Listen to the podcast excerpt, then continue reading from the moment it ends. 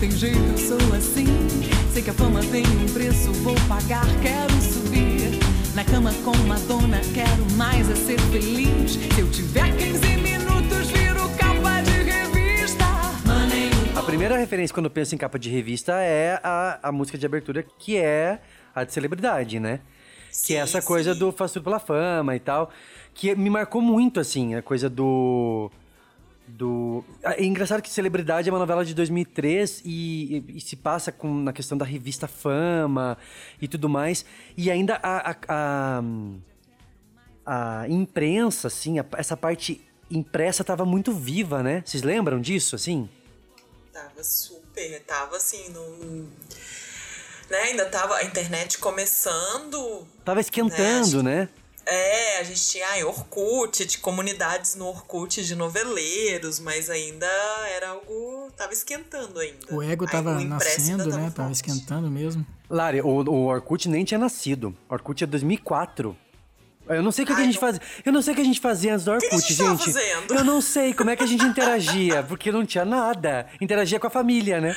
Sim, Conversava a com a família. jornal, Sério, o Orkut é de 2004, gente, parece 2004. que ele existiu, assim, desde o do início, sei lá, ano 2000 já começou o Orkut. Não, eu também tinha essa sensação. 2004, início de 2004. É muito louco, né? Eu fico pensando o que a gente fazia antes. Eu ficava conversando com a minha avó, eu acho, sobre novela. Então, assim. É... ah, eu confesso uma coisa. Eu é. adorava ir pra salão de beleza, tipo, ai, com a minha mãe, acompanhar ela, né? Eu era criança. A minha irmã tinha dentista, ela usava aparelho, então uma vez por mês ela tinha dentista. Então eu adorava ir pra ficar lendo as revistas lá, porque tinham várias, né? Então. Não, e é maravilhoso que era na faixa, né? Você pegava todas as revistas de salão bom. Eu lembro que minha mãe ia num salão muito bom, era sempre a revi... eram sempre as revistas da semana.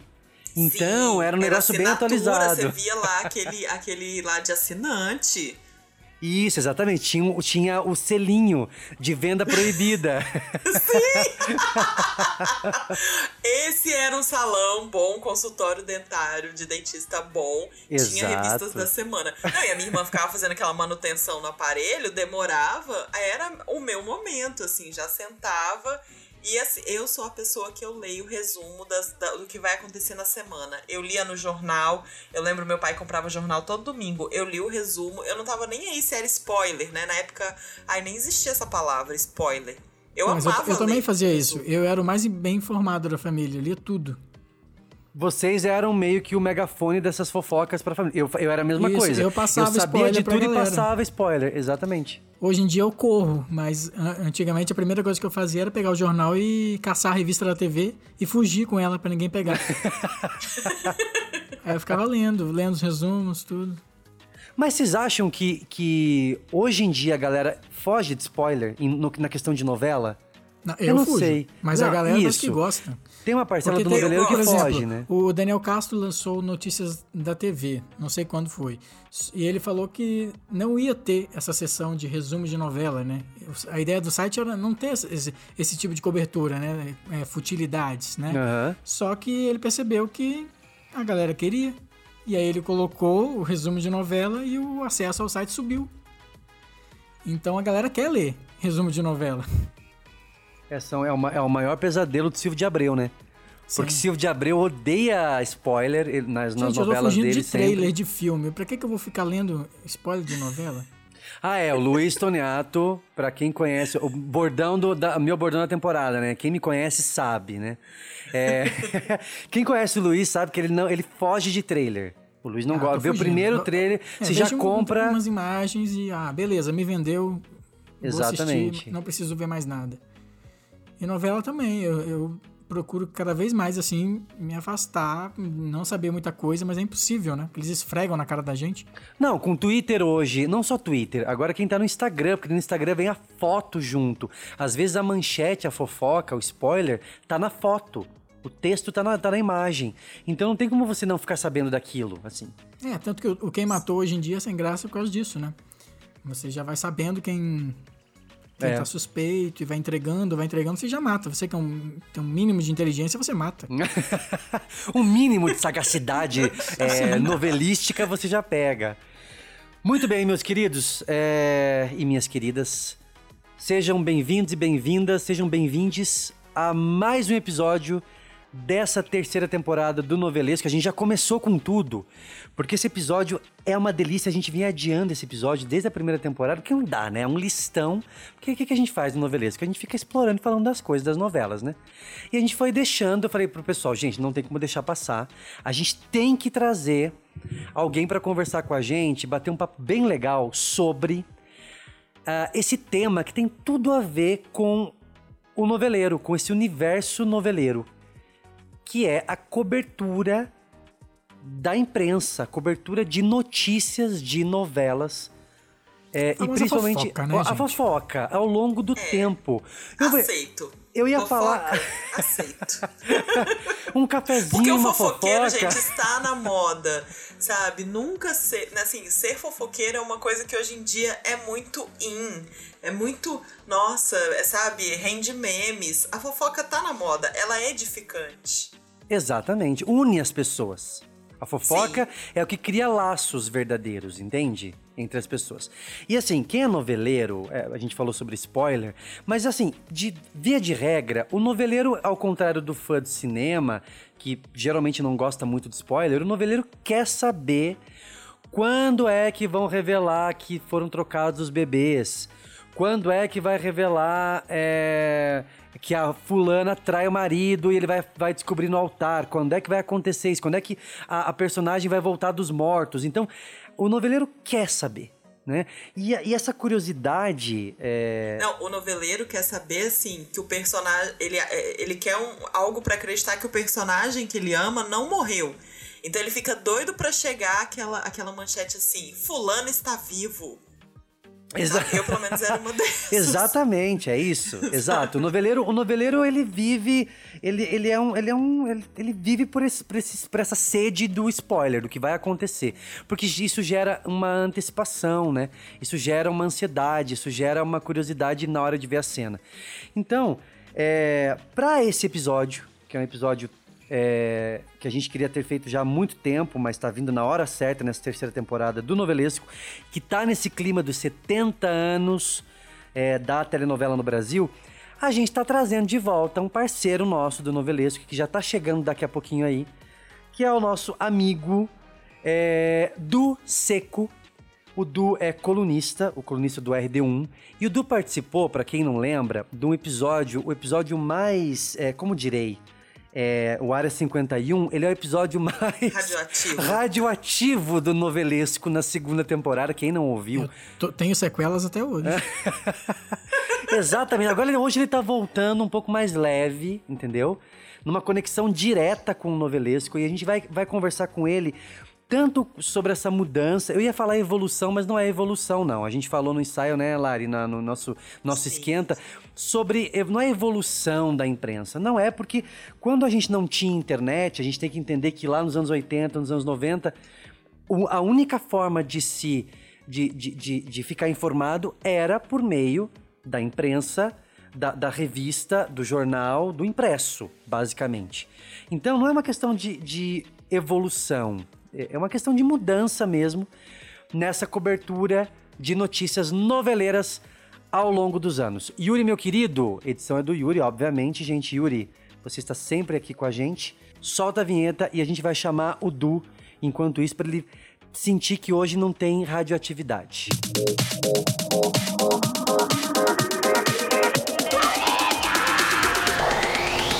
Cada mergulho é um flash. Tô certo ou tô errado? Fenomenal. Eu tô com mais raiva dela. Eu sou chique. Eu sou rica! Tempo ruge e essa cucaí é grande. Está, salgadinho, está!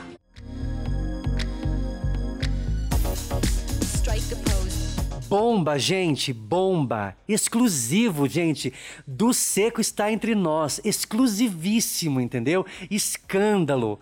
Fortes emoções, reviravolta, intimidade. São essas as palavras-chave que eu fui juntando, olhando umas 600 capas de revista, gente. A maioria era intimidade, escândalo, bomba, exclusivo. Então, assim, do Seco está exclusivíssimo entre nós. Bem-vindo do seco. Tem o seu final feliz. Pela segunda vez no novelesco, né?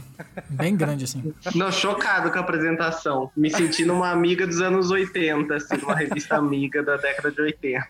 Não era isso sempre? Tudo sobre do O seco. emocionante reencontro de do seco e novelesco. Não A felicidade Bem dele. nessa linha. Não, um reencontro com um assunto menos pesado, né? Assim, como Tá mais tranquilo hoje, né? Não, Du? vou- não corre o risco de esbarrar aqui em Além do Horizonte, em Zazá, nada disso. Então, Não, é porque a gente vai falar Não. de capa de revista, capa de revista é só sucesso, né? não corre o risco de encontrar com. Mas ficou um cheirinho de bang bang aqui. Tem um cheirinho. Pois é, aí, aí você tocou num ponto interessante. Capa de revista é só sucesso. Então, se a gente né, tivesse passando pela banca, assim, tipo, eu amo Geração Brasil. Se eu não vejo Jonas Marra numa manchete, quer dizer que Não tem, Não né? tá indo não bem, rolou. né? Não Não rolou. tá rolando. É. triste. Não tá rolando. É, normalmente era só o que bombava e muito, né? A não É, ser quando. então. Era só novela das oito, a não ser quando a novela das oito tava mal. Da Cor do Pecado, já foi capa, né? Da, É. da novela. Eu, eu lembro que, que da Cor do Pecado dividia bastante, e principalmente quando acabou Celebridade aí, enquanto Senhora do Destino não pegava, só dava da Cor do Pecado. O Gil adorava, né? Porque ele colecionava tudo que saía de celebridade Eu e ficava puto quando colocavam da Cor do Pecado. Eu tenho um arquivo inteiro com, com ao longo de celebridade inteira eu tenho as capas de revista. E aí da cor do pecado foi bombando, né? E aí começou a ganhar capa e assim, as notícias de celebridade ficavam na, na- no topo ou na lateral. Eu ficava eu ficava puto. O Gil escrevia pra revista. Aí tava Reclamando. cartas à redação. Aí tinha o Gil. Cara, revista Tititi. Por favor. Agora, gente, Cadê o meu Renato Mendes? O drama de Renato Mendes perdeu tudo. Morando, morando na lateral da, da... da minha novela. Agora, você sabe que eu, eu, eu brinquei na hora que eu te apresentei do, e falei do exclusivíssimo, assim, a gente via muito, era, tudo era muito sensacionalista. Não que na internet hoje não seja, depois a gente vai falar um pouquinho sobre isso, né? Mas é, essas capas, assim, primeiro que era tudo muito, é, muito urgente, bomba, urgente, exclusivo, e também o que você falou é importantíssimo, porque eu, eu- a gente na pesquisa viu muita capa de revista, muita coisa dos anos 90, principalmente ali. E, as- e quase sempre é, é, predominava as novelas da Globo. Quase sempre, né? Com exceção de produções de sucesso mesmo. Quando não era produção da própria Globo, que não era das oito da época, que aí era uma novela das sete, das seis até, né? É, geralmente, quando ia para outro canal, era um sucessão, assim, era um fenômeno, tipo Pantanal e Carrossel, que chegaram a ganhar muitas capas, né? Mas geralmente a- essa hegemonia era de novela das oito da Globo, né? Sim. Eu lembro muito, eu, eu, assim, assistindo um, um programa do SBT, acho que alguma coisa de domingo, domingo legal, alguma coisa nesse sentido, e entrar uma- um comercial da Contigo da semana com aquela capa linda da próxima vítima. Tinha Oná Magalhães, Rosa Maria Murtinho e Araciba Labaniar, Guerra das Ferreto. Acho que foi a primeira revista que eu falei, gente, eu quero ter assim para colecionar e não consegui, porque aqui era as bancas aqui eram difíceis. A revista chegava sempre no meio da semana, quando já estava em outra edição. Mas é, é- era sempre um novelão das oito, assim, alguma coisa impactante, a não ser quando essa novela não estava bem, né? Eu lembro na época de, de Pátria Minha, por exemplo, que só começou a dar 4x4 na revista. Assim, Exata. A gente acompanhava, via nos intervalos também, ou passava pela banca e via alguma coisa, era sempre a Babalu e tal, porque Pátria Minha tava degringolando, né? É, eu lembro de uma capa que, enquanto Pátria Minha tava, tava indo. tava capengando ali, que na verdade era um bom. Era um bom. Era um indício pro noveleiro, né, antenado. Que é, uma das capas de- da Contigo anunciava Regina Duarte volta às novelas. Que, Sim. que na verdade voltou porcaria nenhuma, porque ela ia voltar para fazer. Ela ia fazer a Ana em A Próxima Vítima, e acabou que não se concretizou, né, isso. Uhum. Mas você vê, esses boatos, essa coisa do. Não boato, mas essa coisa do a próxima novela era muito mais útil do que a novela que tava no ar, quando era um fracasso. Sim. Né? E, e tinha essa coisa que nem Regina Duarte vendia muita capa, né? Hoje a gente passa longe do Instagram dela e tudo mais, mas naquela época ela vendia muita capa, assim. Então, é, Regina Duarte é convocada para viagem, Regina Duarte volta né, para a próxima vítima. Quando estreou História de Amor, deram a capa, tudo sobre a estreia de Regina Duarte às seis horas, alguma muito, coisa nesse né? sentido. Ela vendia muito, né? Tinha essa, a gente tinha essa simpatia ainda por Regina, assim. Vendia tanto e hoje vendeu a alma. que humor.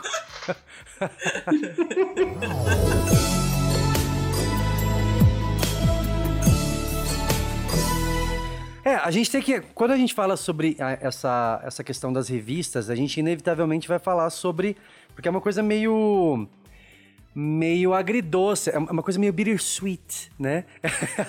porque Pô, a gente tá acabou, falando de né? vender, a gente tá falando de vender aí, mas lembram quando a minha novela, eu acho, vendeu a capa? Que- claro que vendeu, né? Pra Os Mutantes da Record, contra a favorita, que fez aquele burburinho. Ah, é a primeira vez que a, a novela da Record tira a capa Ah, de uma novela da disso. Globo. Lembra Ah, disso? Sim. Sim. Eu não comprei essa, essa ideia. Não, Mutantes não valia R$1,99. Ah, eu nem também nem li lá no consultório. Aí na outra semana já voltaram a ser a favorita. o mundo já tava no eixo de novo. É que eles implicavam muito, né, também com a favorita. Então tinha isso. Pra alimentar um pouco mais esse, esse- o título de rejeitada, eles fizeram essa E, e sabe sacanagem. que o meu, o meu primeiro contato com a favorita, eu acho que eu já até contei isso em algum episódio, foi numa notinha de uma revista é, né, de, de novelas, nessas es- especulações de, quais seria, de qual seria a próxima novela. E eu lembro certinho, assim, que falavam que o Marcelo seria o Edson Celulari, né? Porque a Cláudia Raia e a Patrícia Pilar iam ser protagonistas e falava, ah, é uma novela que não tem mocinha nem vilã. E aí, ah, tudo se passa quando morre Marcelo, aí lá Edson Celular, não sei o quê. E tipo, era uma notinha curta, mas eu falei, pô, que, que novela massa, quero ver essa Você já novela. sentiu, E você já ouviu o barulho do tabu quebrando, né? Não tem vilão, não tem mocinha. Nossa, eu fiquei assim muito empolgada com essa notinha, muito empolgada. E o que não vingou realmente, né? Não sei, deve ter tido algum motivo, não foi o Edson Celular, mas assim, tudo certo. Me, me, me pegou na hora, assim, essa, essa notinha. E bem curtinha mesmo, assim, eu lembro. E eu falava com as pessoas, ai, você viu qual vai ser a próxima? E as pessoas ainda não sabiam, então eu me sentia privilegiada. Pela Por saber, essa, por saber essa, fofo essa fofoca, essa informação, né? Isso em 2008 na Sim. internet já comendo solta, né? Ela privilegiada com a, com a notinha da revista. Então, gente, é- é- a gente, quando a gente fala sobre revista, né, a gente tá falando sobre essa mudança no modo da gente consumir as notícias ligadas às novelas. Nos anos 70, nos anos 80, principalmente nos anos 80 para os anos 90, a gente teve uma uma, uma ascensão, assim, de, de, de muitas revistas, de uma imprensa muito massiva que cobria esse tipo de conteúdo, né? A gente tem... Que, na verdade, é, é, eu não sei nem se esse termo é, é usado até hoje, que a gente chamava de imprensa rosa, que era a imprensa que cobria o entretenimento, né? É, então, assim, a gente tinha. Eu lembro que numa, a minha avó falava muito que algumas revistas que ela comprava, ela, ela gostava de saber a notícia da novela, mas eram revistas também que vinham com fotonovelas. Que eram historinhas individuais, assim, não era, não era uma notícia sobre a novela só. Eram, eram historinhas como se fosse uma novelinha mesmo em foto, né? Obviamente, né? Eu falando óbvio aqui. Mas era isso, fotonovela. Então, assim, a gente tinha eh, revista Ilusão, revista Capricho, que é uma marca que aí depois vingou, ela mudou. A, a famosa Sétimo Céu. Não sei se vocês lembram dessa. Romance. Essa, é, essa era bem famosa, essa Sétimo Céu. É, a, a TV, TV Contigo, né? Depois virou a, a Contigo. E aí a gente vai avançando. Depois a gente, a gente tem a Contigo. a- as fotonovelas elas foram ficando para trás. Se não me engano, a Ilusão era praticamente só fotonovela. E aí a- o desejo da, do pessoal, em, claro, em sua maioria as donas de casa, porque eram revistas muito femininas para a época. Claro que o homem também lia, mas era, era para um público muito feminino, com muita receita. É, então era um negócio assim muito, sabe, é, é, é, antiquado hoje você ainda pensar numa, num, num formato desse, né? Mas para a época era uma coisa que eram, eram, eram, eram notícias sobre a novela para mulher. Então, quando a gente vai evoluindo para os anos 90, é que eu acho que a gente tem o supra-sumo da, da, da imprensa, dessa cobertura, que é principalmente com a, a principalmente com a revista Contigo. Né? Não sei se o Du lembra de mais alguma. Eu, eu me criei lendo a Contigo. Eu não sei, Lari, Luiz. É, eu, eu lia muito, consumia muito a Contigo. A minha família não era assinante, mas a minha tia assinava, assim. E, e sempre que eu podia, eu tava espiando a revista, mesmo que eu lia atrasado, sabe? E aí ela me dava as revistas. Eu, então, eu, então, nessa época que o Duf comentou sobre a revista da próxima vítima, eu acho que eu mencionei no episódio do Novelesco, eu tinha coleção. E isso eu não sei onde foi parar. Isso se perdeu no tempo. Eu tinha coleção quase toda da Contigo na época da época da próxima vítima. Gente, era uma delícia, assim. Era uma novela paralela, muitas vezes, né? Car- Carmela é assassinada, é, é, Júlia Braga está viva, umas coisas assim bem loucas, assim, que parecia que o jornalista escrevia uma novela paralela ao do autor. E aí sempre no final dizia alguma coisa assim, né? É, se nada for alterado.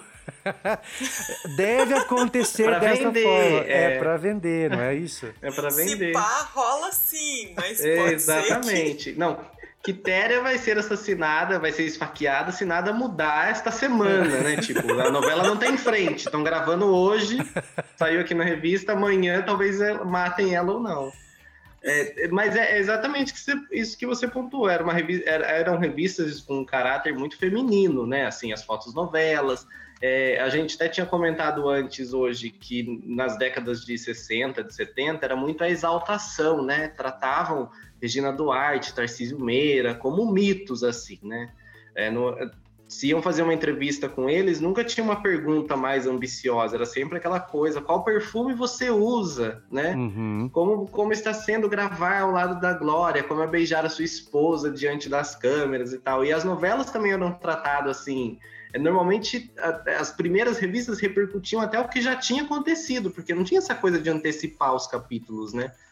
Trazia mais um resumo ali, a, a, a- amiga contigo do- dos anos 70 ali resumiam as novelas quando estava acabando, né? Faziam, faziam como se fosse fotos novelas, historinhas, né? Eu, eu tenho um site que eu acompanho que é o, o Revista Mig Novelas, do, do meu querido Cécio Vital, que ele traz ali uma, uma historinha de, de locomotivas contando tudo a Uhum. respeito da novela, relembrando e tudo mais.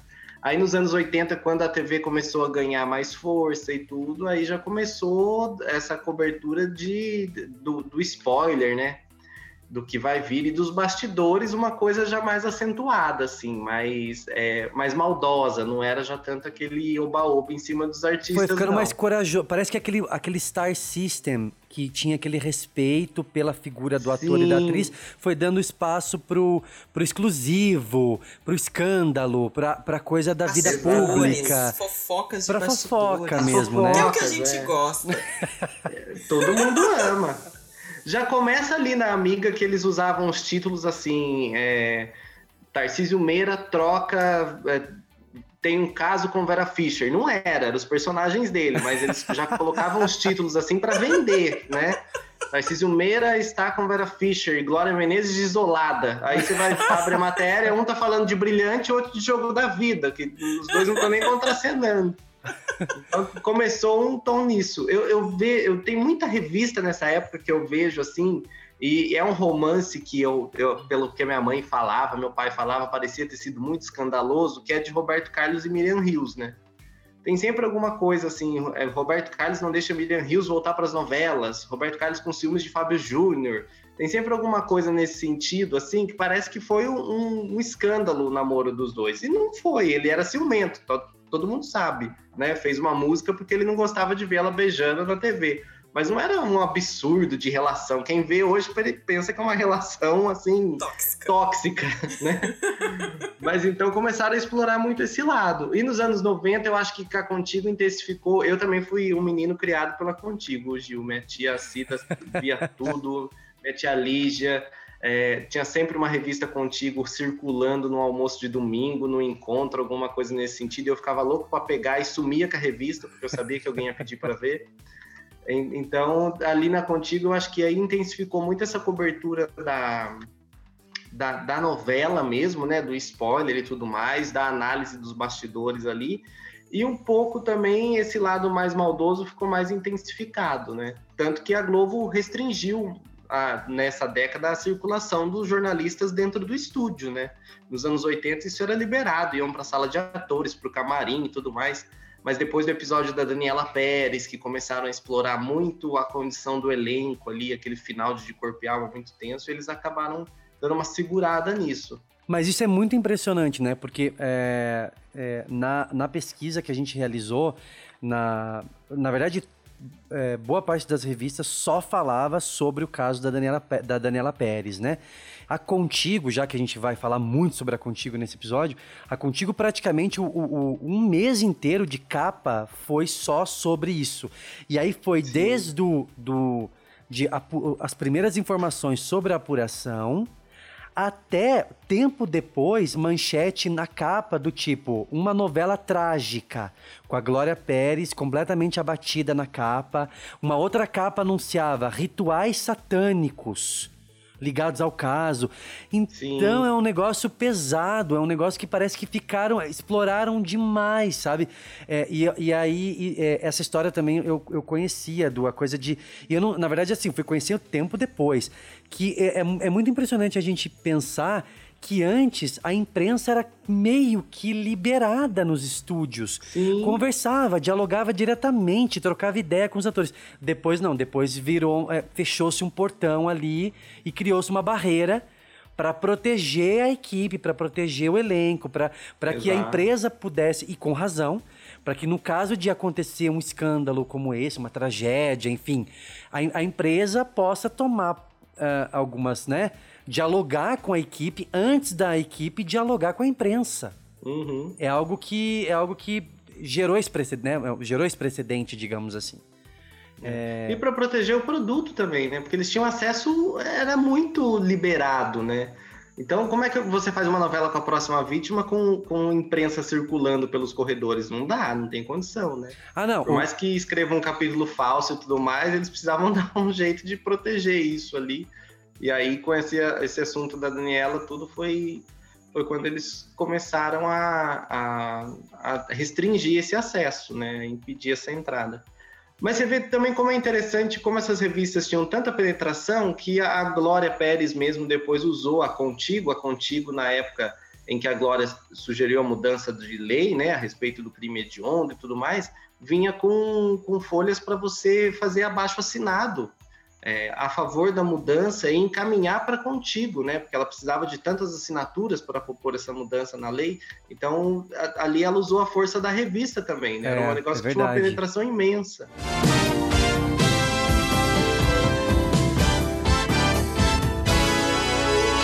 É, agora, a- a- falando em, em acesso de segurar, digamos, spoiler e de não. de, né, de segurar informações, a- todo mundo sabe, todo mundo conhece, né? É, é uma, é algo conhecido a questão do, do, do contrabando de roteiros de novelas da Globo nessa época, né?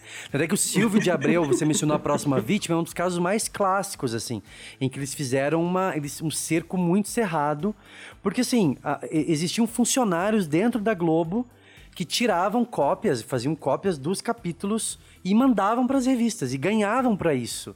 Então era um frila. era uma espécie de Sim. frila. Eu tô trabalhando na Globo, mas tô fazendo um frilazinho ali pra, pra contigo, pra, entendeu? Um frila criminoso, né? Um frilazinho criminoso, tudo bem. É, um crimezinho de leve. Imagina, isso é um absurdo, né?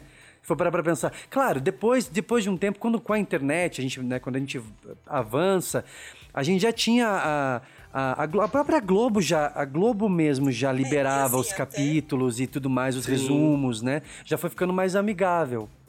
Pra quem não viveu, né, os anos 90, 2000, né, a gente fala que a gente gostava de ler os resumos, a Globo mandava para, né, pras revistas, pros jornais os resumos, tanto que se tinha uma coisa que me dava um ódio é quando eu chegava lá e tava escrito assim: "A emissora não liberou os capítulos dessa semana". Ah, não, eu Fala, adorava, pô, porque eu sabia que aconteceu alguma coisa grande. Última semana nunca liberava, né? Não, a última semana eu nunca liberava. Ou era esperança, né? Que a Globo gravava num dia pra passar no outro e não tinha o que mandar. Gente, ou era um problema de produção. Esperança era assim, no, no, no resumo de Esperança era assim: Tony relembra sua época na Itália. Porque era só flashback. Só. A semana toda era flashback do Tony relembrando. Tony relembra quando foi acertar, é, acertado por Camille. É. Maria chora. Nina testemunha outra greve na fábrica de tecidos. E aí aqueles VTs em preto e branco. Gente, eu, eu acho que eu nunca tinha processado na minha cabeça, juro pra vocês, que a Contigo tinha acabado em 2018. Eu já eu sabia, mas eu nunca processei isso. Aí o que, que eu fiz? Eu fui olhando sobre a Contigo, vendo capas, eu fui e pensei assim, deixa eu dar uma olhada, quanto é que tá o valor da assinatura da Contigo? E eu fui olhar o valor. Aí eu, eu- a internet me lembrou que Contigo foi encerrada como revista, né? Hoje ela continua como um site, portal, né? Assim né? como minha novela também e tal. Foi, foi, eles... O Gil vai viver o luto agora. E aí eu tô, gente, eu tô vivendo o luto da Contigo neste momento. Eu não- só consegui processar. Hello, darkness, my friend. I've come to talk with you again. E aí, você para, passa uma, Pra quem é noveleiro há mais tempo, juro, eu fiquei pensando, gente, como a internet, como todo esse fluxo imediatista que a gente que a gente embarcou nos últimos, principalmente na última década, vai, vamos falar isso assim. Na última década principalmente, porque a gente tinha internet, tinha, a gente mencionou Orkut ali e tudo mais, 2008, 2009, tinha comunidade e tal, mas principalmente desde 2010, 2011 é que as coisas começaram a esquentar, né, na questão de, de eh, lançar notas mais imediatistas, como esse essa possibilidade da internet de lançar um furo ela passa na frente de um trabalho editorial. é, não estou dizendo que é melhor ou pior, pra gente é melhor enquanto, enquanto fãs, enquanto entusiastas, noveleiros. Mas é, não, não fazia mais sentido segurar uma informação para que fosse feita uma matéria sobre aquilo, uma matéria inteira, né? Eu digo uma matéria trabalhada, diagramada, aí revisa, aí vai para a gráfica, aí imprime, aí vai para a banca e aí chega no leitor.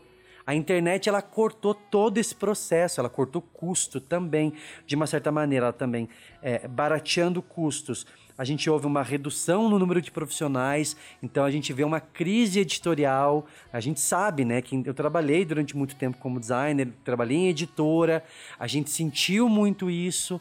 É um assunto que não vou, não é o, o tópico do episódio, né? Mas ah, ah, vocês que consumiam também, vocês estão aqui comigo, né? Du, Você foi colunista Lari, também, né, Gil? Eu, eu fui colunista de, de, de jornal, eu fui. Você foi colunista para fazer uma matéria sobre paraíso tropical. Eu fui Certo. colunista de um jornal na minha cidade e o jornal era maravilhoso, a galera era tão bacana porque eles me deixavam escrever sobre tudo. Então eu falei assim: eu posso ter uma página dupla sobre paraíso tropical? Pode. Então eu tinha uma página dupla só pra falar sobre paraíso tropical, pra lamber a novela, entendeu? Você acha que eu tenho tempo pra ficar te dando moral? O que, que é? Temos, temos arquivo disso? Temos arquivo. Se eu encontrar, Ai, eu não, vai ter que subo. postar no, no, no Instagram e no Twitter do Novelesco, pessoal. Veja, vocês vão ver lá. em Mas, mão. mas assim, gente, é, é, é, é, engra- é engraçado quando a gente pensa sobre isso. É um pouco triste e ao mesmo tempo é natural também. É, eu sou formado em design, né? Minha, minha primeira formação é design gráfico. Então eu sempre amei diagramação de revista. É, sempre fui apaixonado por isso. Então, era, era, uma, era uma paixão pegar uma, uma boa revista sobre novela, sobre cinema, principalmente sobre cinema, na questão de diagramação. Eu gostava muito da parte gráfica. E isso foi acabando com a internet, porque o que, que interessa para a internet é a notícia, é o, é o furo. Né? E aí o Du, de furo, do seco entende, né? Não, mentira, Du, não. Mas é, é de, de- essa coisa do imediatismo da, da, da internet, que a internet trouxe, é isso que o público quer hoje, não é? É, é a coisa do agora. Não, não faz mais sentido esperar pra ir pra prensa, ir pra impressão e chegar quatro dias, cinco dias depois na banca de revista. É, é um desespero que o pessoal fica até cobrando, né? Assim, você dá um nome do elenco de tal novela, e a- mas como você só sabe esse? Né? Se escalaram esse, já tá tudo pronto, já tá tudo certo. É uma coisa meio, meio desesperadora de vez em quando, assim, né? Nesse sentido de cobrança. Mas realmente, é, eu que consumi muita contigo e consumi principalmente minha novela, eu colecionei minha novela de quando a- da primeiro, do primeiro número até acabar o clone. Aí, quando acabou o clone, já tinha uns 15 anos, minha mãe falou: chega, não vou ficar bancando revistinha de novela, não, toda semana, não dá, né? vai fazer alguma coisa da sua vida, em vez de ficar vendo essa revista o fim de semana inteiro. Aí eu parei de colecionar. E, e, nessa época também foi quando eu comecei a consumir uh, notícia internet. E aí a gente já viu uma diferença muito grande do que saía ali na internet, do que estava à disposição e do que ia sair na revista depois de três, quatro semanas depois. Então, reprises, por exemplo, é, História de Amor, né? Que quando saiu, eu lembro de ler no, no Telemania, que era um site que tinha nos primórdios aí, para quem é noveleiro dessa época. Eu que, lembro. Que trazia muito exclusiva. Uhum. E, e, a novela, e as revistas, a minha novela só foi falar quando entrou, sabe? Assim, na semana de estreia. Era algo que eu já sabia antes das chamadas. Então era um, era um. Aí a gente. Ali eu já comecei a perceber que aquele. A internet, nesse sentido de trazer informação, de abastecer, né? Era muito mais ágil, né? A gente ficava muito informado ali com tudo num fim de semana que você acessava depois das duas da tarde, aquele negócio para não pagar mais caro, né? Ah, é, para economizar, para não dar um susto na, é, na conta do telefone, né? Na conta. Então ficou muito melhor você esperar, você, você, pegar as notícias ali do que você esperar uma revista que vinha com coisas que já não já tinham passado, assim, né? A pauta ficava é... fria, né? Acho que era isso, ficava assim. Fria. Mesmo que eles tentassem, né? Hoje ainda mais. Tem o público que consome, claro, mas hoje todo mundo tem uma rede social e nas redes sociais estão, estão, estão todas as notícias ali. A gente tem até uma forma de apurar agora, né? Assim, pro, pro site, atrás de nota e tal, quer ficar de olho em quem tá na produção. Você pega a hashtag de uma novela que tá começando e, e, vai acompanhando ali tudo a respeito da produção, porque tem uma preparadora de elenco que postou um trecho do roteiro, ou que postou story com alguém, que, que tá cotado pra novela. Então, é, ficou muito rápido, a dinâmica é muito rápida. As revistas resistem ainda, tem minha novela, o Jorge Luiz Brasil, que edita um querido também, e a, eu acho uma revista ótima. Sempre foi minha preferida, tirando a Contigo dos anos 90. É, acho que tem Tititi também, mas a internet domina, não tem jeito, né? Eu fiquei pensando quanto tempo faz que eu não passo, eu não espio revistas na banca. Eu não sei, você, Lari, Luiz, se vocês uhum. têm o hábito. É, como agora também a gente tá saindo bem menos, né, pela pandemia, porque eu lembro sempre que eu ia almoçar, quando eu, né, tava trabalhando presencial, quando tinha banca de revista, eu sempre dava uma espiada nas capas, assim, nas manchetes. Isso era assim, não comprava, não lia, mas eu gostava de ver as capas, eu gostava de saber o que estava acontecendo. Mas aí agora saindo menos pela pandemia, realmente faz tempo que eu não dou uma olhada. Agora que você falou que cai a ficha, né?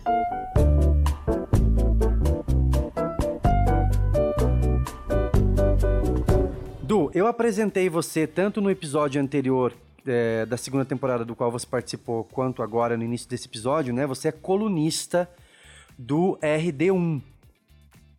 É, há quanto tempo você já trabalha como colunista e como é ser um colunista? Conta pra gente, Du. Como é? o que come? Como, como vive um colunista, entendeu? O que, que faz um Valeu a pena sua mãe ter pago tantas revistas da minha novela para você? Valeu! Ou se valeu! Hoje, é, para mim, é uma, é uma profissão, né? Assim, eu comecei como um hobby eu escrevia junto com os amigos meus para um blog chamado Agora Que São Eles. Tinha um amigo, o Guilherme Stauch, que era muito bem relacionado. Eu não sei como ele tinha tanto contato, porque isso há 11 anos atrás. E ele já tinha acesso a muita gente boa, então a gente fez muita entrevista. É, e aí começou aquele prazer de dar o furo, né? Assim, sem, sem duplo sentido.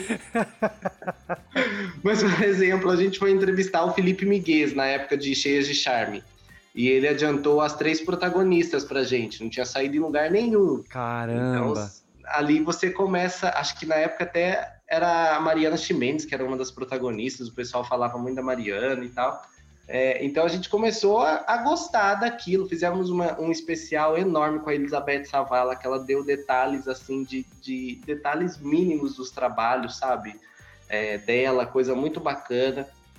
Então começou o, o, prazer de escrever começou ali. Só que era um, um, um hobby, né? Era informal.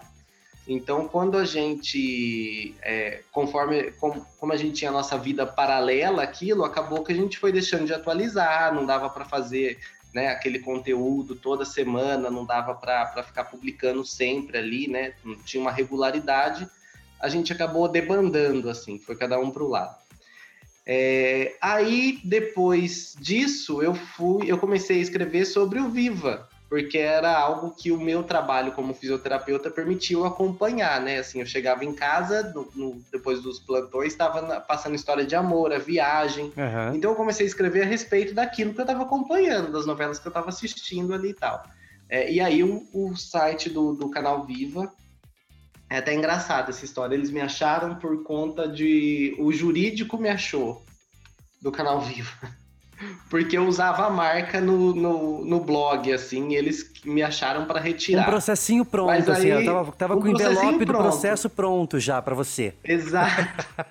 Mas a Ana Paula Loureiro, que fazia o acompanhamento, assim, junto com eles, e que tinha um envolvimento com o conteúdo do site, achou bacana, porque tinha umas entrevistas e tal. E aí ela me chamou, ela e o Fernando Schiavo, que era o diretor na época, e aí eu fui pro site do Viva produzir conteúdo para eles. Aí que eu tive noção do que era é, um, um trabalho assim, né, profissional, né, a profissão mesmo, como é que, como é que, que um colunista, como é que funcionava essa questão de ser um colunista e tudo mais. Aí no Viva com é, tinha a Fernanda Cortes, que era minha colega de, de- ela era da comunicação, da assessoria, hoje ela está no RD1 com a gente também. É, aí a Fernanda, vendo o trabalho da Fernanda, acompanhando o trabalho do pessoal, da Ana Paula, da Monique, que era das redes sociais e tudo, que a gente, eu tive ideia de como que era profissional o negócio, assim, né? É, porque eu não tinha essa noção ainda não. Como era muito informal, eu pensava, ah, gente, qualquer um vai vir escrever aqui e, e vai continuar ali, né, absorvendo nota da Patrícia Kogut e tudo mais. Vai, vai ser sempre assim, né? Eu tinha essa noção. Enquanto eu estava lá no Viva, no último ano, quando eles resolveram que não ia mais ter site, ia só é, ia partir para o Viva Play, né? É, ia, ia focar só no Viva Play, o João Paulo Del Santo, que é o editor-chefe do RD1, me chamou, é, perguntou se eu queria fazer a mesma coisa, assim, ter coluna sobre bastidores de TV e tal no RD1. É, aí eu que fi- ano eu foi isso, Du? isso em- no finalzinho de 2016, comecinho de 2017. O site, o, eu fiquei dois anos no Viva. Eu saí em 2017, que foi quando eles, eles encerraram o site, né? Que aí já entrava só Viva Play mesmo, assim. Depois, depois daquela safra de A Gata Comeu, acho que era Gata Comeu, Torre de Babel e Pai Herói. Quando anunciaram a, re-reprise de Por Amor, eu acho que eles acabaram com o site pro pessoal não ficar xingando muito no fórum que tinha lá. Porque os mofistas ficaram doidos. Aí, aí eu passei por RD1, comecei a fazer esse mesmo trabalho, fiquei um tempo no TV História também com o Theo de Castro. É, fiz, lá a gente fazia muito conteúdo assim sobre a TV das antigas mesmo, matérias de, de, De resgate, né? de, de resgate, de novelas antigas, de programação, essas curiosidades assim que eu adoro também. É, mas com o tempo, conforme eu, eu, eu fui investindo assim em rede social e tudo mais, eu via que tinha uma cobrança por um conteúdo é, inédito, assim, né? Um- e que tenha, de certa forma, uma relevância, né? Que, que repercuta, repercuta em outros blogs e tudo mais. A gente percebe essa demanda. Inclusive, o, o Google, é, esses esquemas todos de monetizar e tal, ele privilegia quando a nota é assinada, tem o nome do, né, do, do redator Uhum. ali, não são notas da redação e tal. E- Isso aí eu já não entendo muito, assim, eu- é o, o chefe que fala, o Jonatas Bispo, que é o nosso chefe, o dono lá do RD1. Ele sempre bate nessa tecla. E aí eu comecei a, a procurar por isso. Aí a gente aciona um amigo do tempo do Viva, né? Aciona um outro contatinho que a gente fez, um autor que a gente conheceu e tudo mais, e é onde a gente vai absorvendo esse conteúdo aí. Hoje em dia tem muita coisa que a gente consegue, assim, é, quando a gente é noveleiro, a gente já tem um certo feeling, já sabe o, que vai rolar, né? Então, saiu uma notícia, por exemplo, essa semana do, do Valcir Carrasco assumindo a vaga da que era para ser do Ricardo Linhares na faixa das nove, né? Depois da Glória Uhum. Pérez, lá em 2023. Aí você pensa, poxa, será que a novela vai, do Linhares foi cancelada? O que será que vai ser e tudo mais? Aí eu fui falar com o Linhares, aí o Linhares deu a nota, não tinha saído ainda em lugar nenhum, que a novela dele seria substituto do Valcir. É, confirmou que continua no planejamento, só que teve esse ajuste, o Valcir volta para a faixa das nove e tal. Não dá para adiantar detalhes, porque não abre muito jogo. É, e aí é, é onde a gente vai conseguindo o conteúdo exclusivo, os furos e tudo mais. É nesses contatos, essas parcerias, esses, essa percepção do que, do que pode estar rolando, do que vai acontecer, onde a gente vai descobrindo as coisas.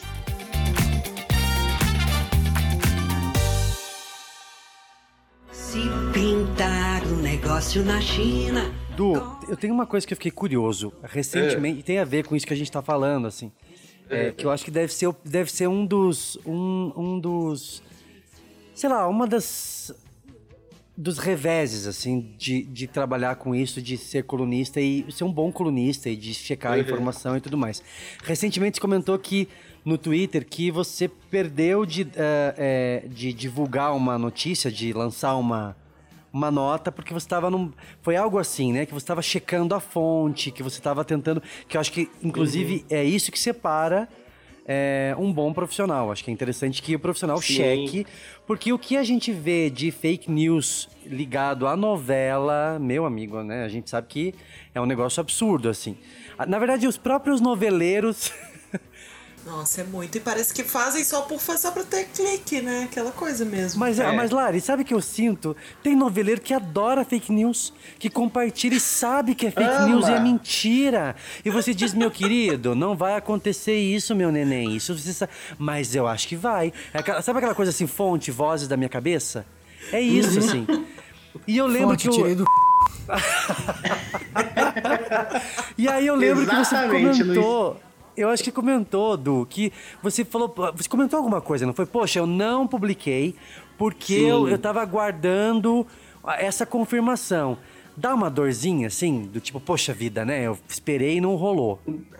Dá um desânimo, assim, né? Você fica, é, você fica meio puto, depois você fica meio, meio frustrado consigo mesmo. Poxa, eu devia ter metido essa caralha dessa nota já hoje, pra- pelo menos eu não ia perder, né? Devia ter dado furo logo de uma vez, né? Devia ter dado furo sem medo, entendeu? Assim, mas é. Mas, por outro lado, eu acho que passa pelo trabalho, assim. A gente tá vivendo uma era agora de que, como tem muita gente consumindo esse conteúdo, é, tá meio que naquela fase da contigo sem o resumo de A Próxima Vítima, sem o spoiler, entendeu? Então inventa.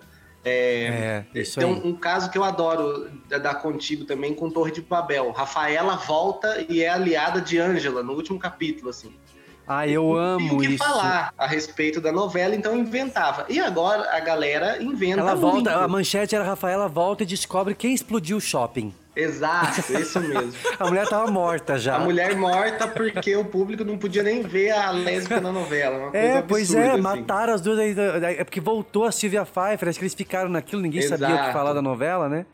E, e hoje na internet a gente vê o pessoal criando também. Então, The Masked Singer Brasil, aí tem 200 notas. Descubra quem são os participantes. Não acertaram ninguém. né? Assim, não acertaram nada, mas eles é, é tanta convicção pra falar aquilo que o pessoal fica nos posts e tal comentando. Ah, a Arara é fulana de tal, né? O, o brigadeiro é não sei, a gata espelhada é a Poca do BBB, né? É, o pessoal tá criando muito. E aí eu acho que como você falou, o que diferencia é você trazer a notícia certa, né? É, mesmo que seja ainda na base do pode acontecer, mas que você tenha algum respaldo de alguém, né? Alguém da produção ou o ator que, que passe para você. Olha, tô conversando, pode ser mesmo que confirme e tal. É, e tenha o chutômetro. Eu prezo pela notícia certa, mas aí chega um, pro- um- tem sempre o- um problema nessa questão da apuração, porque tem muito pessoal que faz a comunicação da emissora, do ator e tudo mais, que não olha para esses veículos que não tem um, um- Não vou dizer que não tem uma grande penetração, porque o RD1 dentro do segmento hoje é um dos cinco mais acessados, né? Do segmento de, de entretenimento de TV. Aham. Mas eles olham sempre para os mesmos, assim, né? Então você você vê que sai muita coisa exclusiva na Patrícia Kogut, sai na Cristina Padiglione, sai no Flávio Rico, porque eles são os melhores, são os maiores do, do nosso meio, são exemplos para todos nós. Mas você vê que a, a questão de comunicação, assim, de assessoria, privilegia também, entendeu? Então já aconteceu, por exemplo, de eu questionar é, a assessoria da Globo ou de outras emissoras num dia e a pessoa falar, ah, vou apurar. E no dia seguinte a nota tá lá na Carla Bittencourt. Tá lá Entendi, na ela apurou, a- apurou, Apurou, nada, né? mas olha, na hora de apurar eu vou dar pra alguém que eu acho que vai repercutir mais. É. É. do jogo também, mas é um pouquinho frustrante. Essas notas que eu perdi foram as do Viva, né? Da, da, da reprise, porque eu tinha o. Eu já tinha informação que era uma, no- uma novela da Ivani Ribeiro. Eu tava tentando descobrir o que, que era, porque falaram é algo não reprisado, né? Então eu, eu tinha um palpite muito forte que era o Sexo dos Anjos, mas eu não tinha confirmação. A fonte que, que me passou não tinha essa certeza de que era, né? E a gente fica naquela, é algo nunca reprisado, é algo não reprisado no Viva, né? O que, que vai ser e tal, você fica ali. Aí acabou que saiu na Cristina Padiglione, que é um exemplo, adoro ela. É, o, o texto dela acho muito bom e ela é sempre muito boa nessas exclusivas. E a gente fica meio puto, né? Falando, nossa, eu tava com, com a nota aqui na mão, meu Deus do céu, né? Mas aí a gente entende também que nessa questão de assessoria, não é tudo que chegam até eles. É, esses dias mesmo, a assessora do SBT, que é a Mais Alves, que é sempre muito querida, muito atenciosa, ela falou: Olha, eu, eu questionei ela sobre as novelas mexicanas, ela falou: Olha, decisão da programação vai chegar aqui pra gente quando tiver tudo certo. Então, o que eu posso te falar hoje é tal coisa, entendeu? E amanhã Aham. eu vejo se eu consigo te dar um retorno e tal. A gente entende que tem esse outro lado de que eles também não estão por dentro de tudo, né? Que é difícil para eles também. Mas quando a gente perde, a gente fica meio possesso, viu? Não, não, não quero nem conversa.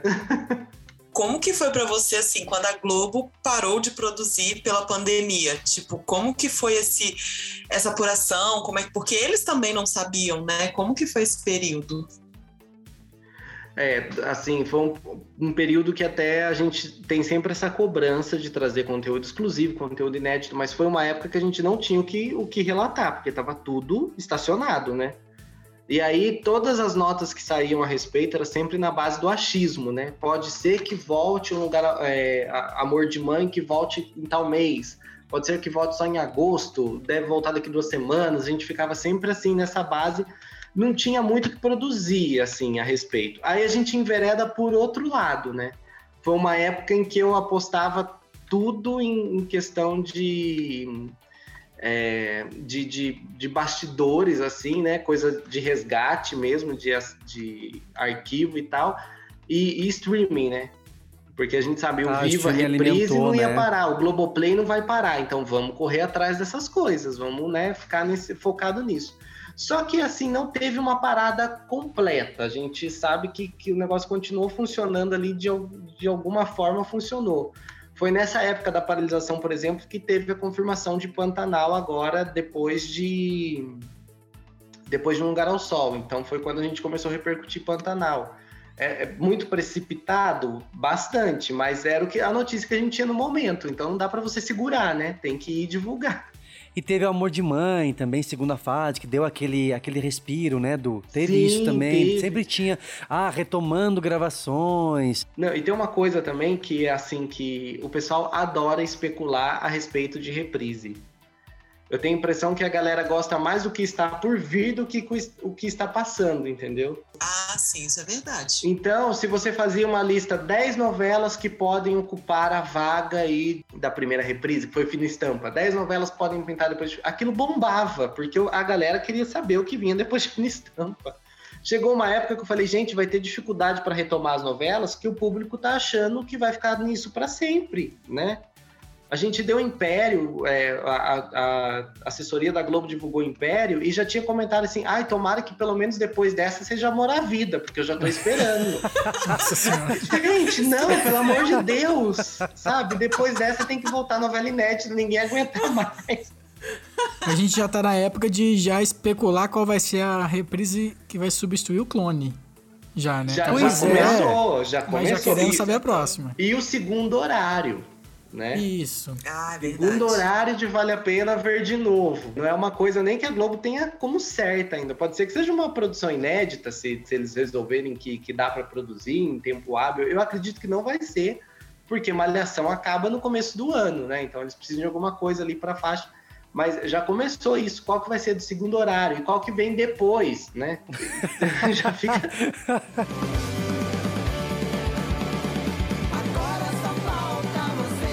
Mas você sabe que eu andei cutucando no Twitter esses dias que tem noveleiro que não se importa com a trama, não se importa com a, a novela, como alguns noveleiros mais raízes se importam. Tem noveleiro que nasceu pra se importar com o bastidor, com a reprise, com, que- com os números. Tem, tem um noveleiro que é o da, Bo- da Bovespa, né? É um noveleiro Ah, que parece que tá acompanhando a Bolsa de. Valores. o que ele quer é a desgraça. O que ele quer é Pico ver de a no- 40 pontos. é, o que ele quer assim é ver que o negócio tá indo mal, ou que o negócio, sabe, assim, Tititi, por exemplo, que acabou recentemente e tudo mais. Era um negócio assim, parecia que era, uma, era, um, era um bando de. Você, sa- você- que tá ouvindo a gente que é noveleiro, se você não é um noveleiro assim, você com certeza conhece um noveleiro assim que gosta dessa desse clima de tragédia mesmo. Ó, foi mal, o clone, hum, não tá dando números, hum, não tá subindo. Tem noveleiro que é meio coveiro, né? Tá pronto pra enterrar a reprise já pra ver a próxima. Os executivos da Globo, né? Acionistas. Porque ficam exatamente. preocupadíssimos. Ai, Tititi hoje deu 12. Meu Deus do céu.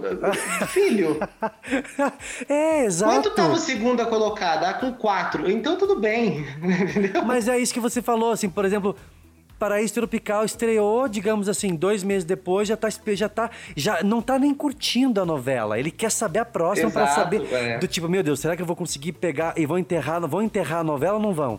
Então tem uma fatia. E assim, Du, antes da gente encerrar, a gente tem que falar que inevitavelmente esse tipo de nota também traz acesso, né? Ou se traz. A notícia ruim traz acesso, não é verdade? Eu acho que talvez tanto acesso quanto você falar que uma novela tá indo bem. Talvez O pessoal falar que, adora. que a novela tá indo mal ali vai atrair mais, não vai? Uhum. Ah, eles adoram essas notícias de que tá flopando isso e aquilo. É, teve, agora, durante Tititi mesmo, teve uma, um dia que eu dei uma nota falando, acho que a novela tinha batido o recorde, foi bem na reta final. E aí um escreveu assim: Ah, você escreveu isso porque você gosta, porque foi um flop. Falei, então, realmente eu gosto. Eu fiquei pensando, falei, será que eu tô defendendo muito? Eu fiquei pensando, mas eu falei, eu gosto, mas assim, dentro do Vale a Pena Ver de Novo, do padrão, não é um flop, né? E, e as novelas não tem culpa se o que veio antes foi, foi um fenômeno. A gente pode dizer que o, o Vale a Pena veio de quatro novelas aí, entre Por Amor e Laço de Família, foram fenômenos. As novelas não costumam dar 20 pontos à tarde, como o Eta Mundo Bom dava, né? Foi-se o tempo que a gente via isso. Então, nem no horário nobre quase tá chegando a isso, tá, né? Então, assim, é, a, forma como você traz a notícia, de repente, o público não absorve porque não é o que ele quer ouvir. Ele quer ouvir a desgraça mesmo. Ele quer ouvir que o negócio tá feio. que a Exato. Globo vai, vai É um tesourar. usurpador, hein? um Dois tititi. pontos. Né? Agora tem. É. E o SBT fez chamada anunciando mexicana, mas com essa audiência usurpadora não vai dar, não vai rolar. Aí você pensa, cara pálida, o SBT, se não for uma mexicana, tem o que pra mostrar agora? Nada. Entendeu? Pois As é. mexicanas estão dando oito pontos contra o Cidade Alerta à tarde, então eles vão investir em mexicana, porque fora isso eles não têm nada pra estrear. A usurpadora deu quatro, vamos tentar uma novela rural, vamos tentar outra coisa, mas eles vão insistir, né? Não tem jeito. Não tem o Chaves, né, pra salvar? a gente volta no início daquele nosso papo, que é basicamente assim: é meio que uma. uma é, é é um público, uma versão é, remoçada, renovada, daquele público que comprava aquelas revistas com o escândalo na capa, com, o, né, com a tragédia na capa, Sim, que quer ver, a- que, exatamente. que, que viu que, que Pátria Minha não estava indo bem, que crise em Pátria Minha, Vera Fischer sairá da novela, lembra dessa... é, é, que, que, que busca isso. Então tem uma parcela que vai sempre estar atraído pelo, por esse tipo de, de notícia. E claro que você como colunista vai dosar, tem que dosar aí, você sabe que você precisa, né, tá trabalhando. E tem que- e assim, e notícia é notícia, né, Du? Você também vai noticiar sobre isso. Sim. Mas é, é, é interessante, é, é, e eu conhecendo você, eu sei que você é um cara que, que, que trabalha muito e que consegue dosar e consegue. Opa, peraí, gente, não é isso aí, não é. Você não é um. você não é adepto a essa, essa, essa, essa linha coveiro, entendeu? Que a gente vê Não. muito por aí, entende? Essa linha coveiro me lembra uma, uma certa, uma certa apresentadora. que tá demitindo a Globo toda, né? Cada um que demite, ai, vai mais 100 essa semana. Assim.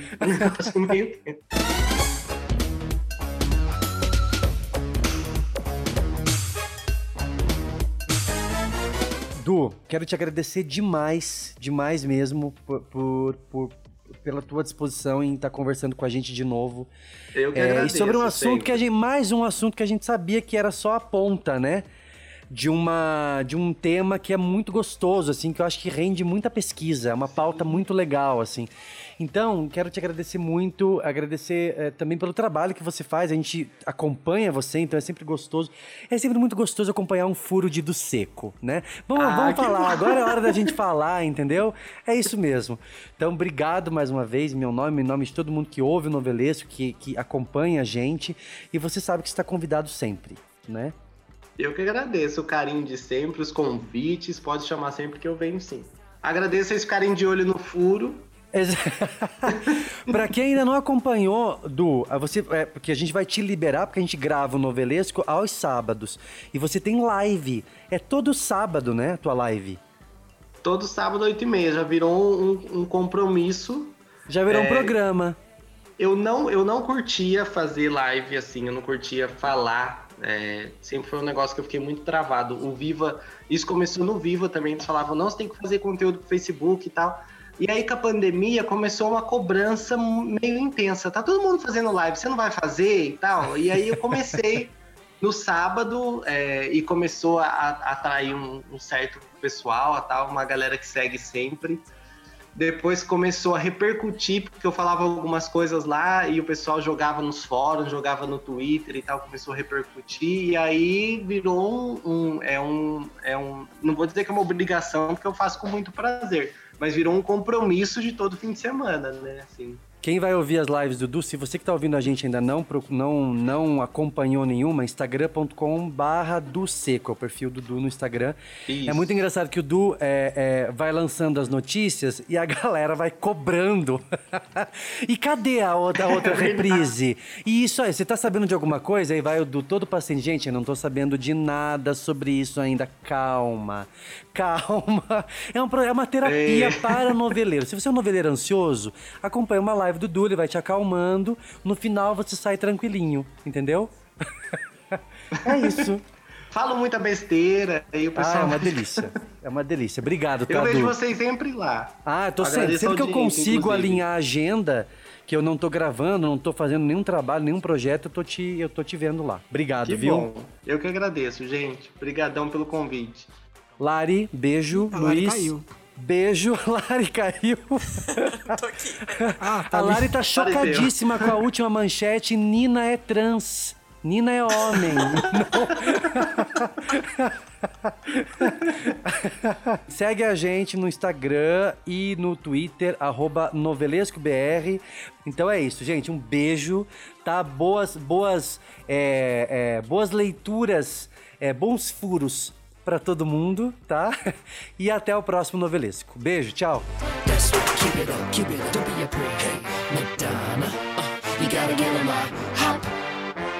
Tick tock, tick tock, tick tock.